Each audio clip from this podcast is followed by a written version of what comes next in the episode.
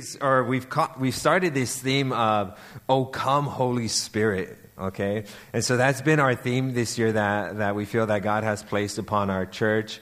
And and one of the things that I was just praying and I was just asking God, "Oh, come, Holy Spirit." And the question that came popping into my mind was, "For what purpose?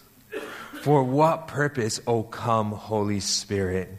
And there's this quote that I, that I, that I love from, a, from a, one of my favorite uh, uh, pastors, priests, and it says, Praying to Him when the limitations of our power clash with the greatness asked of us, we must learn to understand that we have such a capacity and that God desires to fill up that capacity. I love that part. Praying to Him when the limitations of our power clash with the greatness asked of us.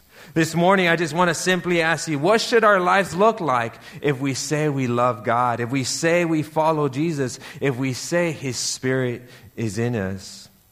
And just like that quote said, that sometimes the power clashes with the greatness asked of us. What greatness is God asking of you? Because God does not call you to mediocrity in your life. He doesn't call you to be a mediocre father, mediocre wife, a mediocre parent, a mediocre teacher. He calls us in every area of our life towards greatness. Now, greatness looks different in the kingdom of God in versus the way we describe it here on earth, but he calls us that. And so my question is, what greatness is God asking of you in your life? And maybe you've made your capacity a reason to not step out in faith as well. You've looked at the greatness that is before you, that God is, is drawing you into, and you look at yourself and you look at your limited capacity, and that scares you. And so you'd rather say, I'd rather stay here in this safe place that I am in my comfort. You've looked at your limitations, but have yet to surrender to God's capacity and His ability to be glorified through your limitations. You see, Paul writes that in his weakness, God is most glorified. So it's actually in our limitation, in our weaknesses, that God is most glorified in our lives. So therefore, our weaknesses and limitations in our life is not an excuse or a reason to not step out into that greatness that God calls us to. And so the biblical truth for us this morning is very simple that you cannot be and do what God has called you to be and do without the Holy Spirit. Bit of a tongue twister there. So I'll say it again that you cannot be and do what God has called you to be and do without the Holy Spirit. Our mission here at SP is to know Him, to be like Him, and to make Him known. It is the work of the Holy Spirit in our life that enables that to happen in our lives. It is the work of the Holy Spirit in our lives that enables us to know Him, that enables us to be like Him, and that enables us to make Him known as well. And so I want to read from Acts chapter 1 today, verses 1 through 11. Acts chapter 1 is where our scripture reading will be from today.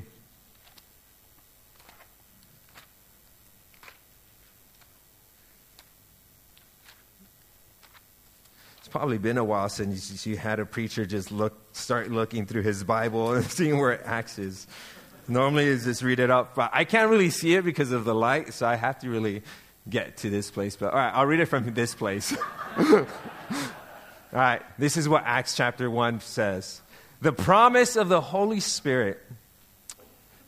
In the first book, O Theophilus, I have dealt with all that Jesus began to do and teach until the day when he was taken up after he had given commands through the Holy Spirit to the apostles whom he had chosen. He presented himself alive to them after his suffering by many proofs, appearing to them during 40 days and speaking about the kingdom of God. And while staying with them, he ordered them not to depart from Jerusalem, but to wait for the promise of the Father, which he said, You heard from me, for John baptized with water, but you will be baptized with the Holy Spirit not many days from now. So when they had come together, they asked him, Lord, will you at this time restore the kingdom of Israel? He said to them, It is not for you to know times or seasons that the Father has fixed by his own authority. But you will receive power when the Holy Spirit has come upon you, and you will be my witnesses in Jerusalem and in all Judea and Samaria and to the end of the earth. And when he had said these things, as they were looking on, he was lifted up, and a cloud took him out of their sight. And while they were gazing into the heaven as he went, behold, two men stood by them in white robes and said, Men of Galilee, why do you stand looking into heaven? This Jesus who was taken up from you into heaven will come in, in the same way as you saw him go into heaven. Let's pray. Father, we thank you for your word this morning. Holy Spirit, we welcome you in this place. Oh, come, Holy Spirit, to work in our lives transform our being, transform our doing, that it would look so radically different than what the world sees every day, that it would be reflective of following you and what your kingdom looks like. And so this morning, we just invite you, Holy Spirit, to speak to our hearts, to speak to our minds, to break down walls and barriers that for so long have been holding us down for excuses that we've been giving ourselves concerning our capacity and limitation, that we would stop relying on ourselves and start looking towards you. Oh, Holy Spirit, we need you.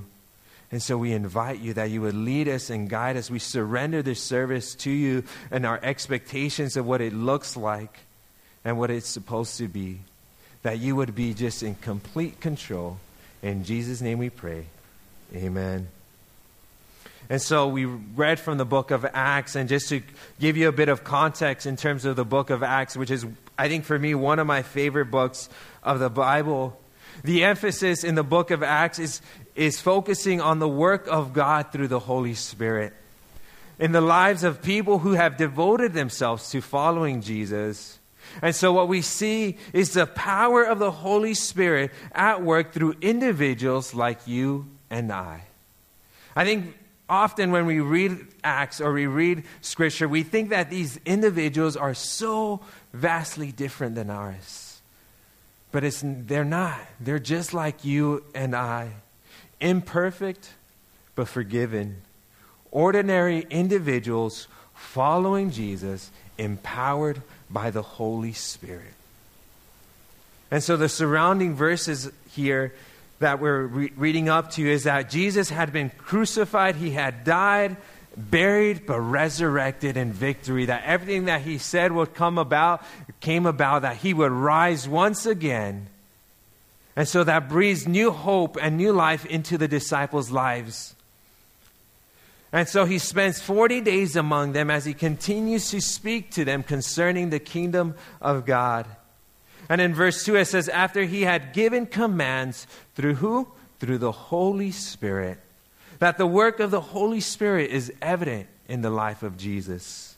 From his baptism, where the Spirit of God descended and rested on him, as the Spirit led Jesus into the wilderness to be tempted, to Jesus' awareness of the Spirit being upon him to for the work of ministry to proclaim good news to the poor, to proclaim liberty to the captives, recovering sight of the blind, and to set at liberty those who were oppressed. You continually see the Holy Spirit being at work in Jesus' life. However, Jesus must ascend into heaven. He must ascend to be with the Father. And so Jesus prepares to leave his disciples once again. He gathers his disciples one last time and gives them these final words, these final instructions. He gives them their, their, their mission and their ability and the ability to fulfill that mission for their lives. And that's where our scripture focus is today is in Acts chapter 4 uh, chapter 1 verses 4 through 8. And if you could put those verses up once again. Acts chapter 1, verses 4 through 8. And this is where all the points come from. And while staying with them, he ordered them not to depart from Jerusalem, but to wait for the promise of the Father, which he said, You have heard from me. For John baptized with water, but you will be baptized with the Holy Spirit not many days from now. So when they had come together, they asked him, Lord, will you at this time restore the kingdom of Israel? He said to them, It is not for you to know times or seasons that the Father has fixed by his own authority. But you will receive power when the Holy Spirit has come upon you, and you will be baptized. I should have memorized the verse. and you will be baptized in the Holy Spirit I have it here. This is why I have it. When, the, when you will receive power when the Holy Spirit has come upon you, and you will be my witnesses in Jerusalem and in all Judea and Samaria and to the end of the earth. And so this is where our essentials come forth in this for today's message. Okay?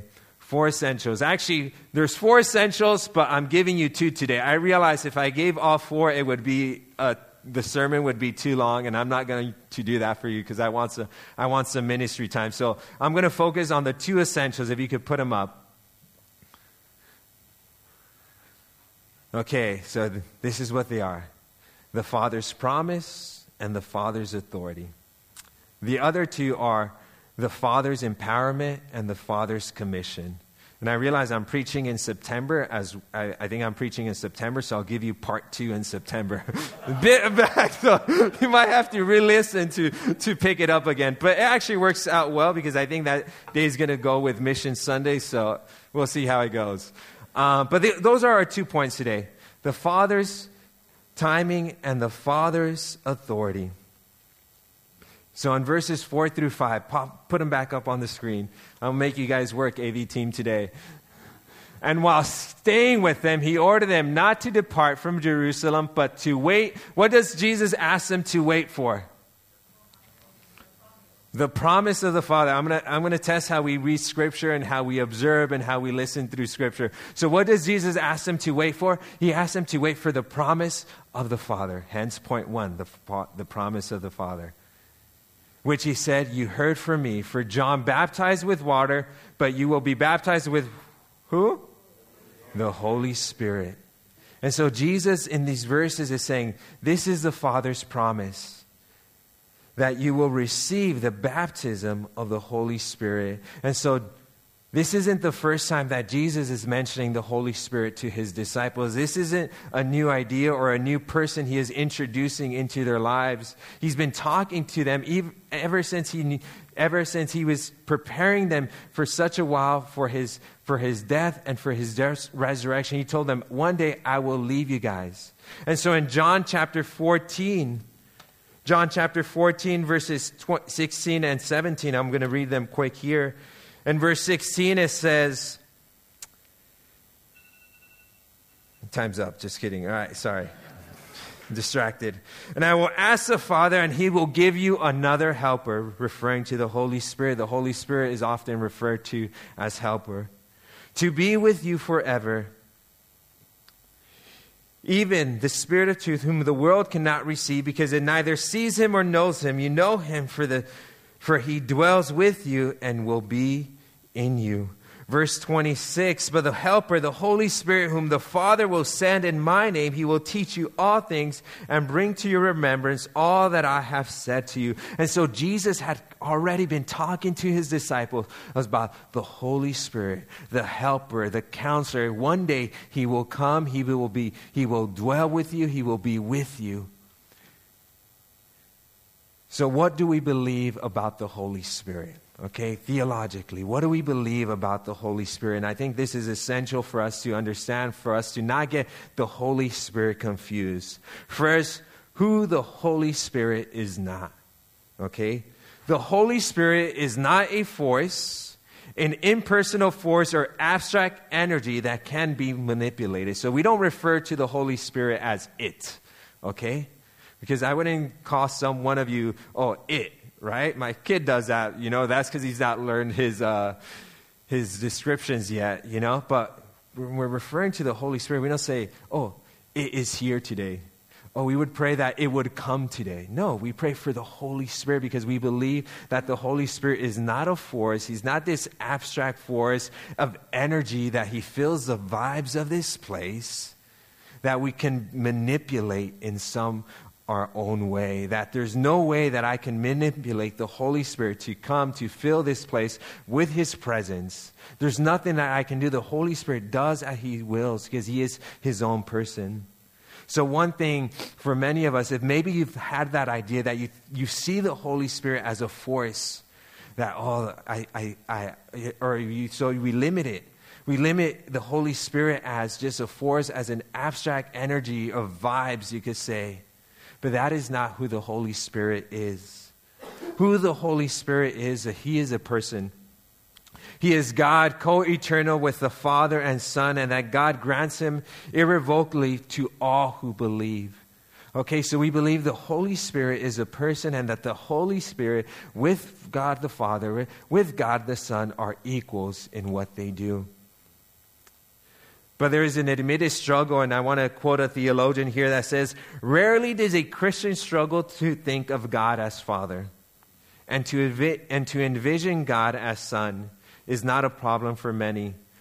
These personal names come easily to us because our lives and relationship are inescapably intertwined with fathers and sons here on earth. But God, as the Holy Spirit, is often a different matter. God the Father makes perfectly good sense to me. And God the Son, I can quite understand. But the Holy Spirit is a gray oblong blur.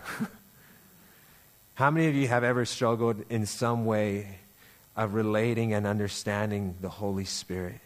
And that maybe you confess in some way that you've made the Holy Spirit into some type of force or to some type of energy and vibe in your life. But He is not. He is a person. And one of those things that we learn throughout Scripture is our, are the characteristics of the Holy Spirit. Concerning will, the Holy Spirit is sovereign Acts, uh, 1 Corinthians chapter 12, when, it, the, when Paul is talking about the distribution of the gifts of the, of, of, the, of the Spirit, it says that the Holy Spirit gives and wills to whom he chooses. So the Holy Spirit has a will and can choose to whom he chooses. Secondly, is concerning emotions or feelings, that when we sin, the Holy Spirit is grieved in our lives concerning intellect. He knows our thoughts and knows our weaknesses, and therefore is the perfect helper in our lives. Concerning offense, we can sin against the Holy Spirit. These are not things that you would be able to do if the Holy Spirit was in it. I can't. Uh, now, some people might believe that I could offend a rock, okay? It's an it, it's a rock, okay? I know some people would be like, yeah, well, you know, okay. But when we're re- in reality about it, we can offend it. But when we talk about people, when we're talking about feelings, intellect, about having emotions, the Holy Spirit has all those things. He displays those things, and they're evident in your life whether you've recognized it or not. And I realize that as a pastor, that sometimes part of my role is to help people understand and to see how the Holy Spirit is actually at work in your life versus you thinking that, oh, he's, I don't feel or sense the Holy Spirit in my life, but He is working in your life. And so the Holy Spirit is a person. He is God, co eternal with the Father and Son, and that God grants Him irrevocably to all who believe. This is the Father's promise. I remember my first experience of grieving the Holy Spirit was when I first came to Christ. And I had, up to that point in my life, I sinned willfully and without re- cause, without remorse. But I remember when I first became a Christian and I sinned for the first time, and I felt deep conviction and sadness for, in my life and mourning. And for the first time, I was realizing I had to talk to one of my friends who was a Christian. I was like, "Oh, what's this that I, am I'm feeling a bit sad because I did this? What, what's what's happening in my life?" And he, under, he goes, "Oh, that's the Holy Spirit at work in your life, convicting you of sin, that sadness that you feel, that mourning that you feel, is natural when we sin against God. And that was for the first time in my life when I felt those deep emotions of sin in my life, a feeling that had grieved the Holy Spirit. And for the first time, I saw sin not just as a behavioral issue that needed dealing with, but a relational matter as well. It was also the Holy Spirit's gentleness that brought me back from a place of failure to a place of intimacy with God. And so, what can we take away from, these, from this part here, from the Father's promise in terms of application? One is our minds need to be renewed. If you're one of those this morning that you've been viewing the Holy Spirit as a force, that needs to change in your life. Stop viewing the Holy Spirit as a force, as an energy, as a vibe. He is not, he is neither of those things. He is a person. And as a person, you can have a relationship with the Holy Spirit. He is not just there as an afterthought, but He is actively working in our lives. So, what we need is a renewed mind in our lives concerning how we see the Holy Spirit. Secondly, is examining our heart. This, uh, we've been asking the question is, you have the Holy Spirit, but does the Holy Spirit have you? We often want the experience of the Holy Spirit without the transformation. I think we're all guilty of that. We all want the experience of, we all, I, I, I remember it's so funny whenever I tell people my, my story of how I came to Christ, and especially to people that have done drugs before, they feel like, oh, I feel like that's this drug, and so forth. And so, and so for some people, they view experiences with God as a high okay that they're this high that they're chasing that they're running after. And that's part of our relationship. That's part of our walk with god that we get to experience god. And, and i'll touch on that a little bit more later. But sometimes what we're wanting is the spiritual experience of the holy spirit without the transformation of the holy spirit in our lives. Meaning i want to experience fully the love of god without transforming me to love my neighbor.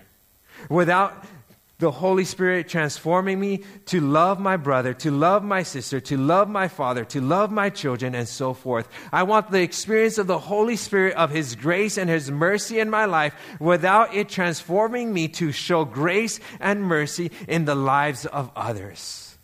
But the Holy Spirit works in both ways. He, he works in our lives so we may experience all those things, but then also to bring about the transformation in our lives. And so, one of the things that you can do is learning to understand how the Holy Spirit is working internally in your lives, how He is working in your being, in transforming your being, in transforming who you are becoming. That we would learn to dialogue and ask questions of the Holy Spirit. Simple questions is Holy Spirit, I want to know you more. Show me, how can I know you more? Questions of examination. We just ask, does the Holy Spirit have you? Ask the Holy Spirit, do you really have me, Holy Spirit? Are there areas in my life that I'm still holding on to and not giving to you fully for you to transform? It's a dialogue. Remember, the Holy Spirit is personal. He's a person. He has intellect. He wills. And so when we begin to have those conversations, the Holy Spirit begins to speak to us. And then oftentimes what we begin to think is like, oh, really? Is that really God? Is God really calling me to love my neighbor? Yes, He's calling you to love your neighbor. Now, that's an easy one because it's evident in Scripture, but uh, there's other times that as you begin to just learn and to have that conversation with the Holy Spirit, you begin to learn and to grow to listen to His internal working in your life. And Jesus said, Wait for the promise. We often want to rush through or are easily distracted or discouraged in our waiting. I know I am man, there were so many times this week where I was trying to pray for this sermon and, and I was trying to apply Kenny's message of, you know, worship first. So I worship first, but I worship myself to sleep so many, so many times. And I'm like, I was like, oh no, I'm trying to wait, God, but I, I don't know how long I could wait. And, and, and through it all, really, God just started then it's funny that just the way God then begins to work because through the waiting, I was like, oh man, I got to get this sermon prep ready. And I was like, now I'm just wasting my time waiting here on you. And then that's where the gentleness of the Holy Spirit comes and just says, so waiting on me is a waste of time? I was like, I was like oh. I was like, all right, I'll wait as long as long. You see, sometimes we want to rush through on the Holy Spirit, but it takes time, it takes waiting because what He is longing for and yearning for in our lives is relationship because He is personal. He is a person. And the last point is the Father's authority. And so we read from, from verses 6 through 7, Acts chapter 1, verses 6 through 7. And it says So when they had come together, they asked him, Lord, will you at this time restore the kingdom of Israel? He said to them, It is not for you to know times or seasons that the Father has fixed by his authority. Hence, point number two the Father's authority. He says in this verse, and it is not for you to know. Okay? And this is just as, as a pastoral, I would say, I wouldn't even call it encouragement. I would just say a pastoral warning. Is if for you to be aware of anyone who would claim to know when Jesus is coming back, that they know the times and seasons of how God is working to restore and to bring heaven on earth. Many people have been led astray by following people who have claimed to know when Jesus would return. And there's so many religions out there that are claiming the same thing. I know for a while Jehovah's Witnesses had the date lined up. They're like they had they did the math, and I think it was 1914. He didn't show up, and they're like, "Well, I think I did the math wrong." And there's so many times. I remember, um, I think it was five or six years. No, I was still in the U.S., so maybe eight or nine years ago. There was there was a, a, a prophet going around saying, "I've been doing studying the stars. I've been doing the math, and this is when Jesus is coming back." And so, and so because the guy did some miracles, there was some evidence in his life. And so he started saying, sell everything you have, sell everything you have. And so people started selling everything they had. And Jesus didn't come on the time. There was even billboards across LA as well. He said, this is the time that Jesus is coming back. And obviously you, you kind of just wait for that day. Obviously it doesn't happen. And then suddenly there's people just distraught that had sold a lot of things in their lives. And suddenly this guy goes, well, let me go back and redo my math. and so, anyone that would claim to know, I would say that I would question them.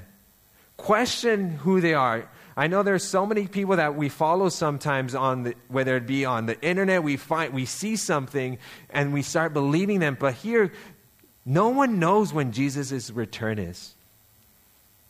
And that's what Jesus said. And he said, It is not for you to know as well. And the next thing that Jesus mentions is it is not for you to know the times and seasons. And so at first I thought times and seasons, that sounds redundant. And so I did the Greek, the Greek word study on that, and they're quite actually two very different things.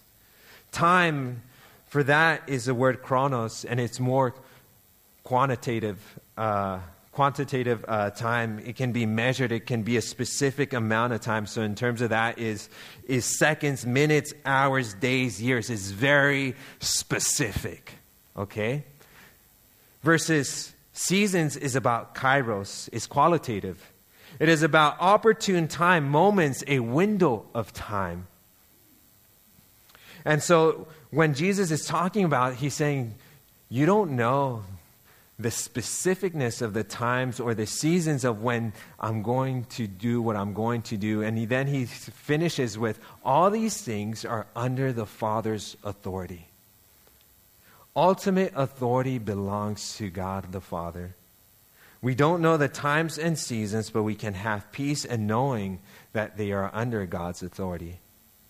And for a lot of us, that's one of our biggest struggles in our walk with God is surrendering to His authority concerning the times and seasons of our lives. And so, to help us understand maybe a bit better the chronos and the kairos, the times and seasons, as I was thinking of, about this, I was thinking about, about my son, I was thinking about Isaiah. And so, for him, let's just say, for example, is at 18, he's going to move out of the house because he's going to go off to college, okay? That'd be very specific time. That's 18 years. I'm not a math genius, so I can't tell you what the seconds are and the days are in those 18 years, but that's very time specific. Now, the, the kairos are the moments in between those 18 years. The moments that come and go. Some of them in their chronos or time are a bit longer, others are a bit shorter. And I've already experienced a lot of those things at, as a father, even though I'm still carrying him. There's going to be a season and a moment in his life where I stop carrying him. That's the season. That's the moments. That's the kairos. That moment of me holding him in his arms is going to be completely gone forever. The time, 18 years, is what you know, some people, with the way they imagine is like, okay, I got 18 summers with my kids before they go away. But there's so much moments and things happening in between. And the same can be viewed in our relationship with our parents. And this is where it's even more, if you really start thinking about it in terms of, of chronos and kairos, in terms of specificness of time, in terms of, of moments, is that we don't know when our last moments can be and what they could become. You know, I think we often, there's this, there's this I, don't, I don't know if anyone's seen it, you know, but I, I think it's a quote from some kind of show.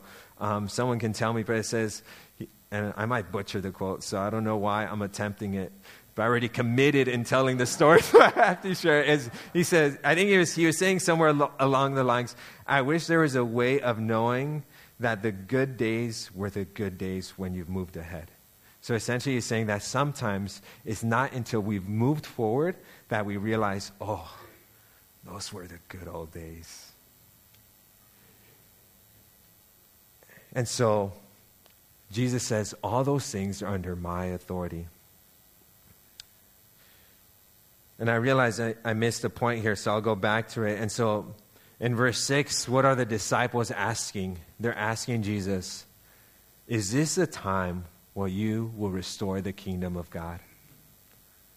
They're asking him, Is this the time when you will restore the kingdom of God? Israel was an oppressed people living under Roman occupation, and they longed for God's restoration of Israel. This was ingrained within their culture, their Jewish culture, to long for, for Israel's restoration, to be a free people, and for there to be peace.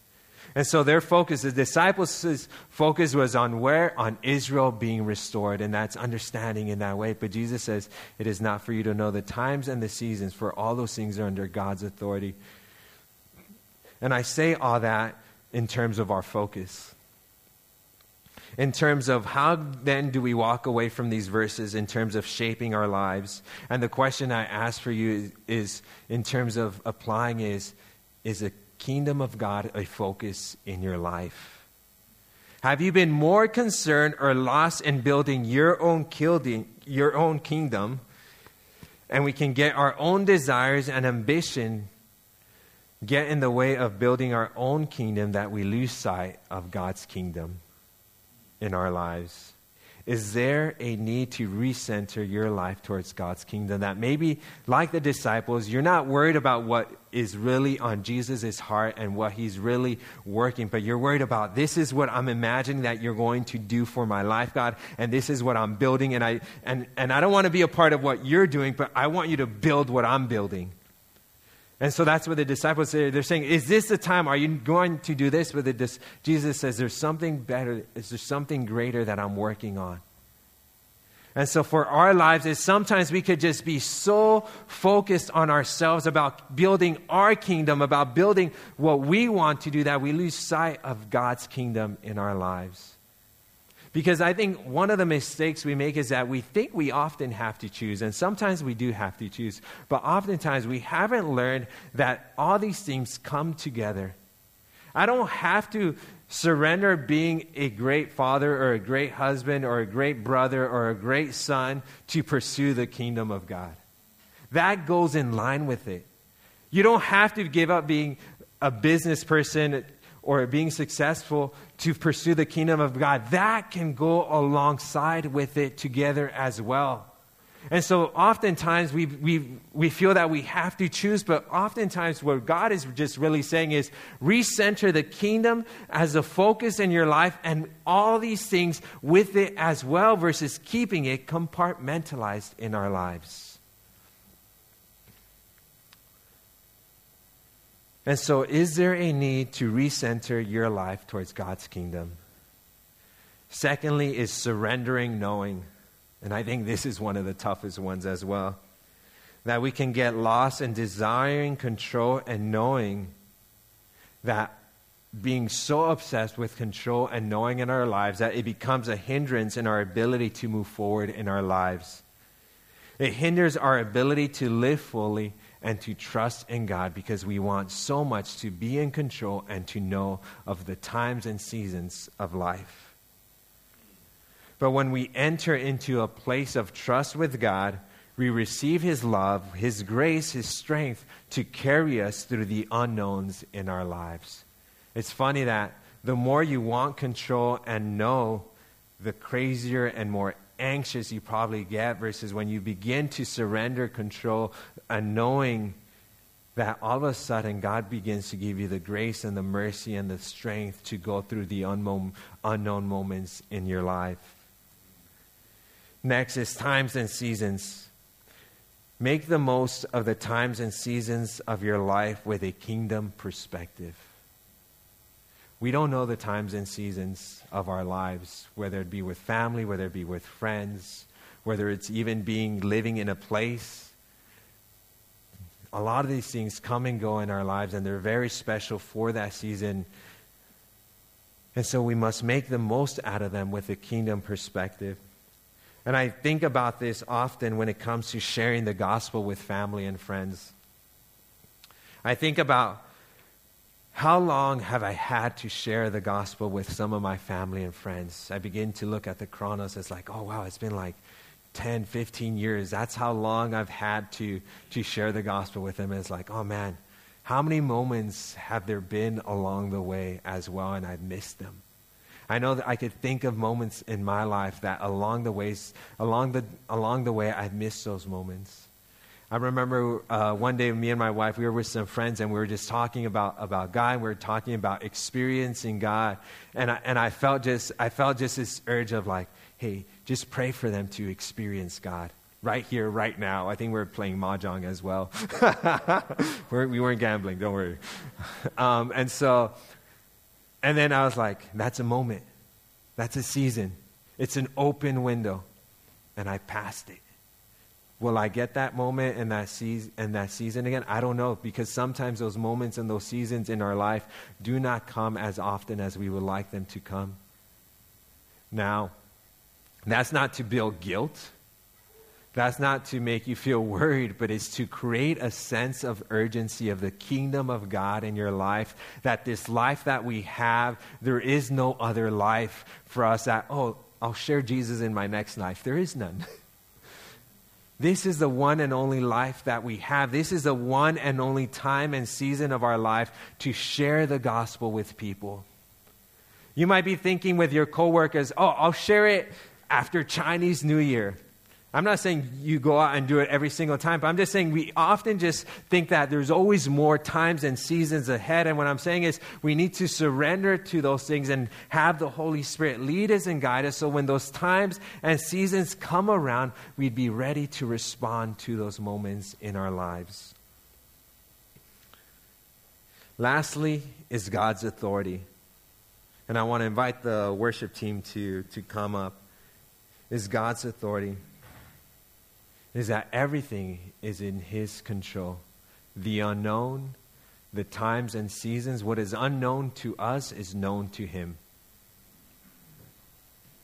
I remember, I think, I don't know, I think there's a pastor that said this, but I, I the one I remember quoting is one of my youth he, we, we had asked him to lead devotions, and, and this is what he said. He said, I don't know, well, th- oh yeah, he was getting ready to graduate and go to university, and we're just talking about the future.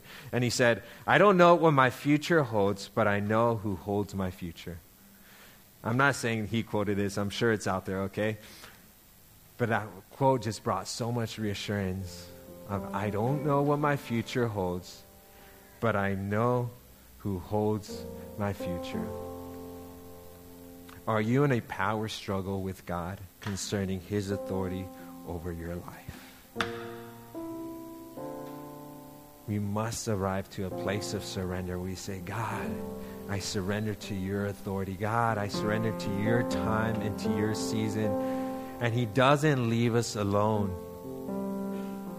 He leaves us the promise of the Father, the Holy Spirit, that we cannot do and we cannot be what God has called us to be and do without the Holy Spirit in our lives that our lives are part of a greater story where we all have our own individual stories, but they are part of a greater story of God's story of redemption, restoration, and reconciliation. And so oftentimes we can get lost in our own story. And this morning is about refocusing our own story with God's story of redemption and reconciliation. And so he invites us to partner with him to proclaim and to demonstrate the kingdom of God. And he promises us the Holy Spirit as our helper. You are not alone. He has promised to give you the Holy Spirit. Some of the things that I asked about the examining of the questions, we often think of these things that, oh, I'm going to have to transform myself in some of these things. And you got it completely wrong. He's giving you the Holy Spirit to help you if you feel that, oh, I got to get myself where I can just surrender to God's authority on my own strength, you got it wrong. He's given you the Holy Spirit to work in your heart, to soften your heart, to walk with you, and get you to that place of surrender. And so the power we need cannot be humanly orchestrated.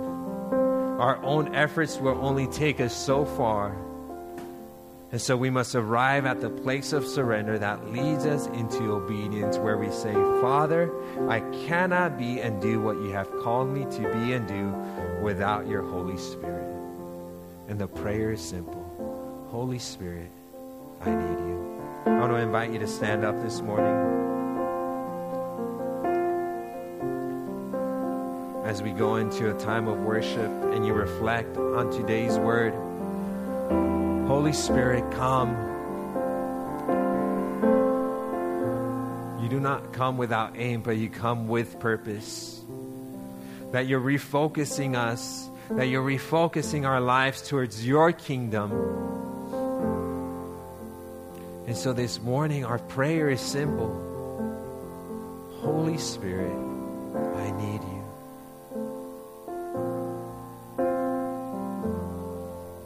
Maybe there's some of you this morning that that you're, you can't even utter those words, or you're like, I don't even feel that. Then that's the conversation you have with the Holy Spirit. You begin to ask, Holy Spirit, I don't have a sense or, or a drive or ambition towards that. Holy Spirit, begin to work that in my life, and you will begin to see the Holy Spirit begin to change your affections and your ambitions towards His kingdom. And so, Holy Spirit, this morning we just say, we need you. In Jesus' name, amen. Let's worship. before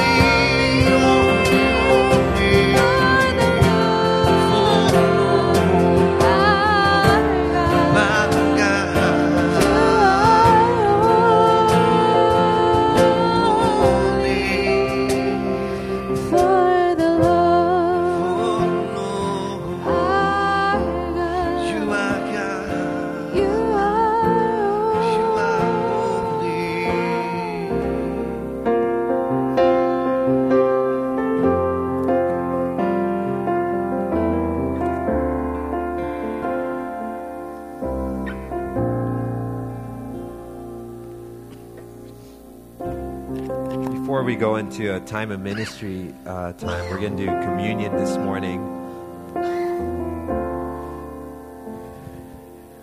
We do communion as a way of remembering what Christ did for us on the cross.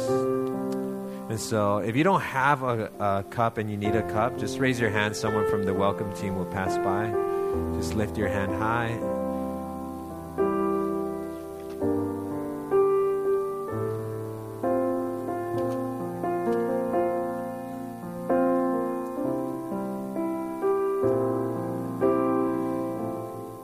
Word says, For I received from the Lord what I also delivered to you that the Lord Jesus, in the night when he was betrayed, took bread, and when he had given thanks, he broke it and said, This is my body, which is for you. Do this in remembrance of me. In the same way, also, he took up the cup after supper, saying, This cup is a new covenant in my blood.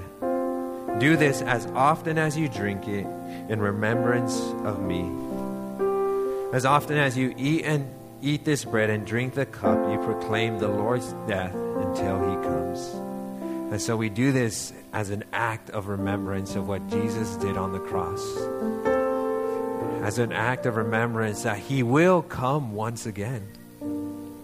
Just as we, as we read in Acts, and the disciples looked up towards heaven, and, they, and the angel said, He who you see ascending into the heavens will come back once again. Jesus is coming back once again, and we do this in remembrance. And what we have before, before us and the time until He comes back is this time and season of our life. And so, as we take communion, and we remember what Jesus has done for us, that we're just like the other disciples.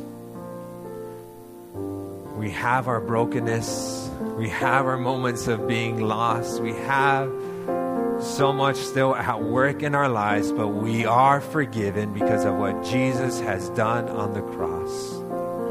And that's what we remember.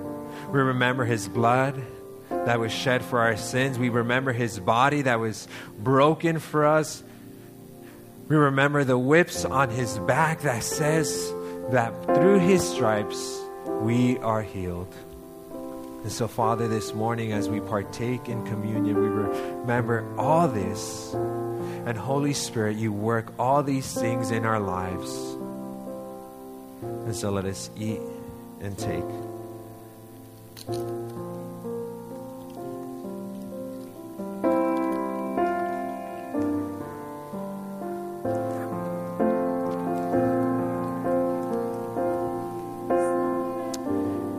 So I did want to have an, a moment of opportunity for ministry time in terms of just giving space for the Holy Spirit and waiting for the Holy Spirit. And so what we what we had is just I've been um, I'm going to ask the team to come up. They know who they are. If you guys could come up, um, we have. If you guys could get the, some microphones for them, and so they've been praying this this week. Um, and they've just been asking God, what are some words of healing? What are some words of knowledge that you just want to release to your people? Because this is the ministry of the Holy Spirit in our lives. And one of the things I've, i said that, what greatness has God asked us to step out to? We have to step out into these moments of faith. I know for me, oh man, I used to get so scared about doing altar calls because my first response was, what if no one shows up? But it wasn't about that. It was about just stepping out in faith. And so they boldly just stepped out in faith and they're just going to release some words of knowledge, some words of, I think they have words of healing as well. And so if that is you, if they, if there, if there's a word of healing that, that they're giving out, just come to the front. Come to the front and receive prayer. We're going to just see and experience the ministry and the work of the Holy Spirit in our lives. Amen. So I'm going to give this time to, to the team. Um, so I felt that um, for physical healing, I received the word of um, right ankle. I feel like someone may be suffering with pain on the right ankle. Um, so if that's you, uh, I would want to release a healing, a prayer over you. Is there anyone here suffering um, with a pain in the right ankle? One, Okay, Come, come up, yep. come up. Be bold. Be bold. This is your moment Yeah. of faith. This is a time where when the Lord speaks, then He will release it. So, um, yeah, I'll just pray over you. Father, we just want to thank you, Lord, and we just want to ask that we release the healing over my brother's right ankle. Complete healing, God. Come and encounter him. We declare that no more pain, no more pain in Jesus' name. Complete healing in Jesus' name. Thank you, God. Thank you, God. Amen. Um, I got the word of left arm and the and stomach issues. So if you have any conditions related to that, please come up.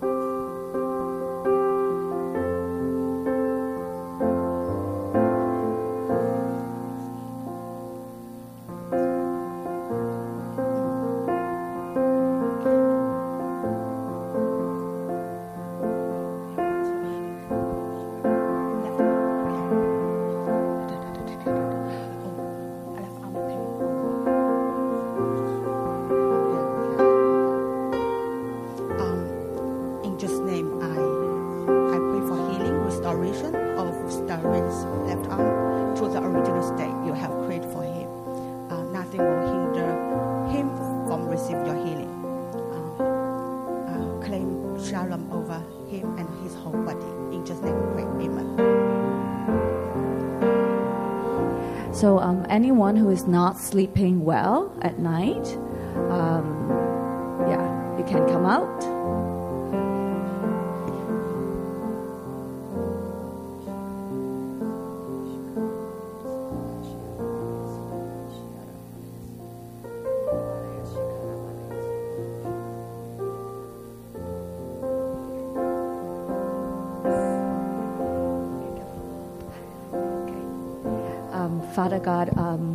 For reset of the circadian rhythm, that they will reset according to God, your original design and creation.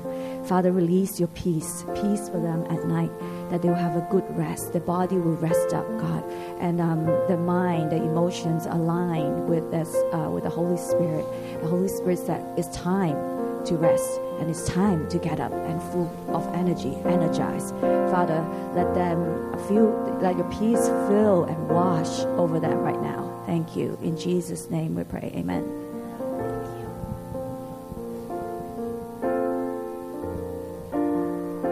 Um, as I was praying this week, got um, it's on God's heart to heal any one of you with a skin condition. It could be an eczema or an itch that's caused by a fungal infection or something else.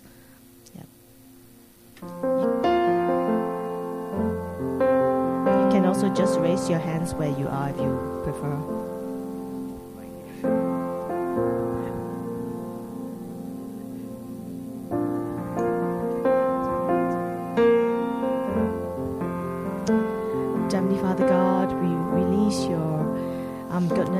Your sisters here, Lord, Father God, and we ask for healing, complete restoration of their skin, Father God, um, to the way that you designed it to be, and by the blood of Jesus, Father God, any fungal, any um, eczema has to go right now. We pray all these in Jesus' name, Amen.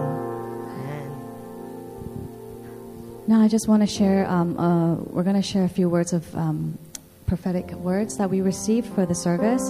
So, for me, I received a word um, just um, that some of us here may be feeling a lot of shame and a sense of failure towards God. And, um, and um, it's like the woman that was washing Jesus' feet. You know, the people that wash his feet are non Jew slaves in their time. So they're not even part of the family. And, you know, they are worse than being in a slave position. But Jesus took the time and acknowledged her. And in Mark, it says, And truly I say to you, wherever the gospel is proclaimed in the whole world, what she has done will be told in memory of her. Jesus through this encounter, looked at the woman to her face, in her eyes, and minister to her to call her out of this position of being a slave, to call her out of this position of being in bondage, to call her out of this position of being feeling like a failure. I feel like God is saying to someone here today that you are not a failure. And He's looking into your eyes right now and saying, No, I have forgiven you. I died on the cross so that you will not have to bow low in this position. You have been accepted into the kingdom of God. You are called a son and a daughter. You call me Abba Father. So I just want to release that word. Whoever you may uh, you may be, you don't have to raise up your hands. But I just want to release that word of freedom to you. Freedom in Jesus' name. There will be no hindrance between you and God's relationship. He does not see you as a failure, He sees you as His beloved son and His beloved daughter.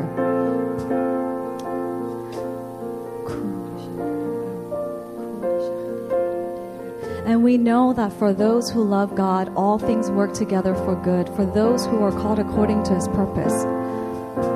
This verse is not about the things that was planned in our lives, as the mistakes in our lives, but he makes it good. He turns it around. The seasons you think you might have missed, he can reclaim it and redeem it. So I just want to release this word. God, I pray for hope to arise, faith to arise over my brothers and sisters, over this congregation, that they will know where they stand, tall before you as your son and your daughter, forgiven and freed. In Jesus' name. I got something similar along the lines. So I got the word rock, shelter, anchor. So I feel God saying that He's a security uh, in you for any situations you are in now, and He wants to you. Uh, he wants to upgrade your perception of things about, especially about ourselves. And also, I heard the word breakthrough, and I saw a picture of jumping ball. God might use your current situation as jumping ball, stepping stone, so you upgrade to next level. So I declare all the good things God have for you through these words and pictures. And I have the uh, verse of Lamentations, chapter 3, verse 22 to 23. Because of the Lord's great love, we are not consumed, for his compassions never fail. They are new every morning. Great is your faithfulness, I, I say to myself. The Lord is my portion Therefore, I will wait for him. The Lord is good to those whose hope is in him. To the one who seeks him, it is good to wait quietly for the salvation of the Lord. Thank you, God. So I declare, like, God, God is your portion. God has His compassions never fail. So I pray the and declare, proclaim the hope in God will uh, sustain you and He will be your solid foundation, rock, and shelter. Please feel free to come Him to receive the full abundance God has planned for you. In Jesus' name I pray, Amen. Um, and um, I want to release um, this. Um, if you have lost something, so if have lost something, um, um, you can pray, God, I want it back you know, you can pray that I demand, I demand that it come back to me. Because it happened to me this week. I lost something, and um, it's it's like impossible to find it and to find it. And then somehow in the morning, I hear, I want it back. So I, I told Father God, I want it back. And then miraculously, somewhere, I found it. So I want to release this to our brothers and sisters. If there's something you lost it, sometimes it, uh, you borrowed it from someone. You know, it's just like in the Bible, uh, Elijah just recovered the axe head. You know, and then the, the people would say, "Ah, I borrowed it from someone, and it's expensive," or or you you lost something, right? You can say, "Father, I want it back. I demand it back." And right now, I release um, that that um, that, that uh, anointing, God, that people here, God, if, if they respond, you know, you can put up your hand, you know, or give a response to God that you, you want that to, you want to uh, say to the thing that you lost and you want it back. So uh, you can receive it right now. Thank you, Father. Thank you, Father, that um, there is. Uh, there's uh, restoration, there's restoration, there's power, there's miracle, God. Open our eyes that we are able to see the impossible and uh, that we are able to, to, to call you as child, Lord. That we, are, we will trust you, God. We will be open, God, to you and trusting you. Thank you. In Jesus' name I pray. Amen. As I was praying in the last few days, I've got an image of a hot air balloon uh, the sky, flying very high, and I get sense that um, perhaps some of you has have just uh, made a very important decision to embark on something. It could be career, relationship, whatever it may be. I just got a word that God wants you to assure you that. Um, He's always going to be there with you, and that um, it's like being on a hot air balloon. There's going to be exciting moments, going to be ups and downs, but God just wants you to revel in His presence and to enjoy the the journey and the wonderful sights and the amazing things you're going to see.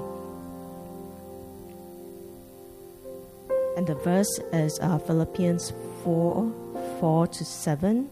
Rejoice in the Lord always. Again, I will say rejoice. Let your reasonableness be known to everyone. The Lord is at hand. Do not be anxious about anything, but in everything, by prayer and supplication, with thanksgiving, let your requests be made known to God, and the peace of God, which surpasses all understanding, will guard your hearts and your minds in Christ Jesus. Amen. Amen.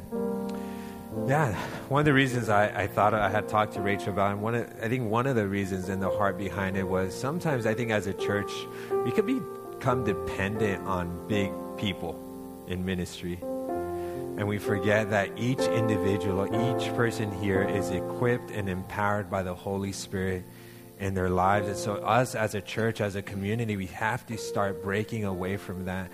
You have all that is needed in your life, and there's people around you that are empowered by the Holy Spirit to minister to you and to bring healing.